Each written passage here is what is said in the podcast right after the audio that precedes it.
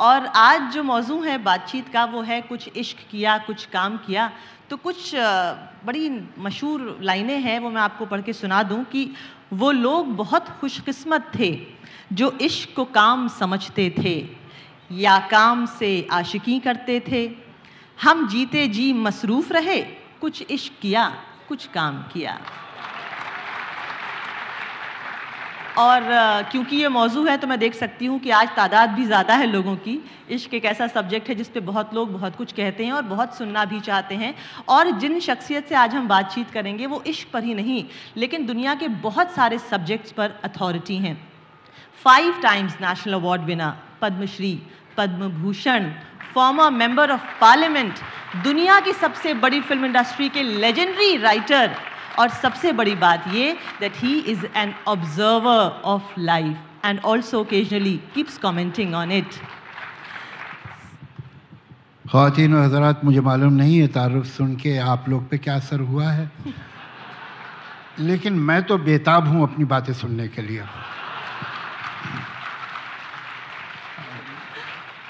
बहुत बहुत शुक्रिया।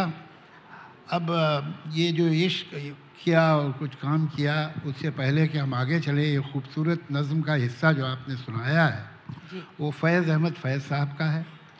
हमारे तरक्की पसंद तहरीक के सबसे बड़े हीरो। और हम लोग बड़े खुशकिस्मत हैं कि इस वक्त सलीमा हाशमी जो उनकी साहबजादी हैं बेटी हैं वो यहाँ बैठी हुई वाह क्या बात है। तो आप एक बार खड़ी हो जाएँ हम आपको दीदार कर लें ज़रा। ओ वंडरफुल फैज़ अहमद फैज़ साहब की साहबजादी क्या बात है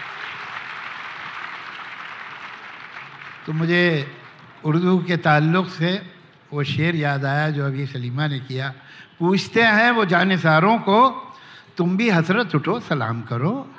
तो ये किया है उन्होंने। और she herself one of the most respected and honoured painters of Pakistan और वहाँ जो आर्ट स्कूल है, कॉलेज है, लाहौर में उसकी प्रिंसिपल भी रही हैं और अब वो है कि भाई वर्दी डॉटर ऑफ़ वर्दी फादर चलिए साहब, अब उसके बाद अब फैज़ साहब के मिसर सुनने के बाद आदमी क्या कहे, बताइए चलिए तो जॉन एलिया साहब का एक शेर था कि ये तो बस सर ही माँगता है मियाँ, इश्क पर करबला का साया है।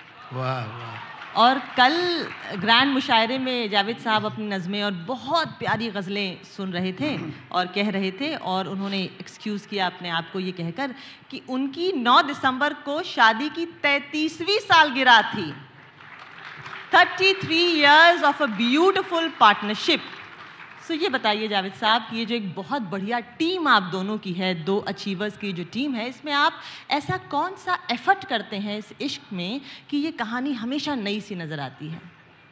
देखिए पहले तो ये जो इश्क पे आपने अगर मुझे बोलने को एक 25-30 साल पहले बुलाया होता तो मुझे ज़्यादा तफसील में बातें याद होती। जी। आ, लेकिन बहरहाल बेटर लेट देन नेवर तो ये अजीब जज्बा है। जब इश्क तो मोहब्बत की इंतहा जब हो जाती है तो उसे इश्क कहते हैं। अच्छा हम मोहब्बत से नाराज़ नहीं हैं। हम प्यार से नाराज़ नहीं हैं। प्रेम से इश्क से बहुत समाज को इश्क बिल्कुल पसंद नहीं है। ये जो है, असल में आप कहें कि मुझे, मैं समझता हूँ कि लोगों से मोहब्बत करनी चाहिए। किसी को इतराज़ नहीं होगा। भाई, आपस में प्यार रहना चाहिए। कोई नहीं कहेगा बुरी बात कह रहे। आप इश्क कीजिए तो लोग कहें ये तो बिगाड़ रहा है। तो वजह क्या है? ये इश्क से समाज को, माशरे को, सोसाइटी को ख़तरा क्या होता है? दरअसल, मोहब्बत की जो इंटेंसिटी है, वो स्टेटस को को चैलेंज करती है। मोहब्बत ये उस जगह पहुँच जाती है जिसे हमेश कहते हैं ऑब्सेशन का वो डिग्री है कि जहाँ हर बात, ख़ानदान, ज़ात, पात, मज़हब नेशनलिटी हर चीज़ जो है वो सेकेंडरी हो जाती है। वो सामने वो जो शख्स है, जो इंसान है, वही इम्पोर्टेंट होता है। समाज को ये बात पसंद नहीं है। समाज को ये पसंद है कि हमने जो उसूल बनाए हैं, हमारे जो तौर तरीके हैं, हमने जो दीवारें खड़ी की हैं, आप उनकी इज़्ज़त करते रहिए। जो हमने उसूल, जो हमारे गेम के रूल्स हैं, उनमें ही खेलो। अगर तुम इतने दीवाने हो रहे हो कि तुम्हारे, हमारे बनाए हुए कानून, हमारे बनाए हुए उसूल, हमारी रवायतें, हमारी परंपरा, हमारी ट्रेडिशन, तुम सबको कूद के निकल जाना चाह रहे हो, ये हम बर्दाश्त नहीं करें ये इश्क से दरअसल समाज को और दुनिया को कभी बहुत मोहब्बत नहीं रही है। इश्क के तो खिलाफ ही रहे हैं लोग। और उसी इश्क की एक लव जिहाद भी मिसाल है।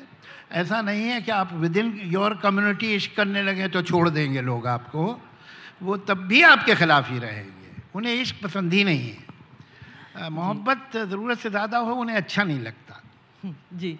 और ये जो पॉपुलर इश्क है इसका एक नोशन ये है कि ये बराबरी के लोगों में नहीं होता। अगर आप औरत मर्द की बात करें तो या तो उम्र का फ़र्क होगा हैसियत का फ़र्क होगा। मैं आपके जो शादीशुदा ज़िंदगी है उसके हवाले से देखिए पहले तो मैं आपको करक कर दूँ कि अब तो बराबरी के लोगों में भी होने लगा है।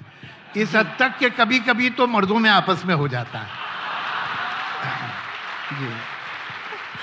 मेरी मुराद दरअसल आपकी अहलिया आपकी शरीक हयात शबाना आजमी जी से है जो बहुत लोगों की इंस्पिरेशन है। इस तरह कि उनके पास नेशनल अवार्ड है, पाँच सो इनके पास भी पाँच नेशनल अवार्ड हैं। वो पद्मश्री पद्म भूषण है, सो आप भी पद्मश्री पद्म भूषण हैं। बल्कि उनका पहला पद्मश्री आपके पद्मश्री से 11 साल पहले मिला तो वो शायद आपकी सीनियर हुई।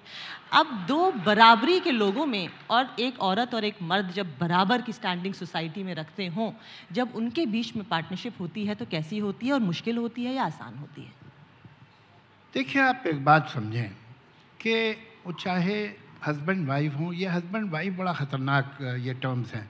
उसकी वजह क्या है कि ये पत्थर बहुत बरसों पहले किसी पहाड़ से लुढ़काए गए थे। तो वो जैसे जैसे लुढ़कते रहे उन पर काई लिपटती रही। तो ये बहुत बैगेज लेके आते हैं आपके पास वक्त वाइफ हस्बैंड आप ये लफ्ज़ थोड़ी देर के लिए छोड़ दीजिए। आप कहिए दो इंसान जो आपस साथ रहें। वो चाहे दोस्त हों, वो पार्टनर्स हों, वो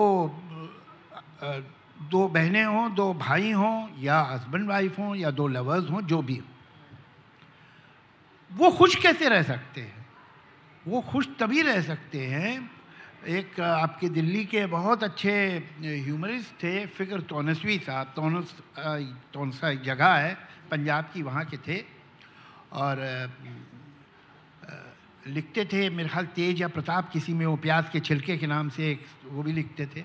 उसमें उन्होंने कहा कि अपनी शादी के बहुत दिनों बाद मैंने बात समझी कि हम दोनों की खुशी में ही हम दोनों की खुशी है। क्या बात। तो जब आप ये बात समझ लेंगे कि हम दोनों की खुशी में ही हम दोनों की खुशी है तो बहुत से मसले हल हो जाएँगे। दरअसल मसला ये होता है हर रिश्ते में और ख़ास तौर से हस्बैंड वाइफ के रिश्ते में तो अक्सर हस्बैंड ये गलती करते हैं कि उनको ऐसा लगता है कि दरअसल कायनात के यूनिवर्स के सेंटर वो हैं।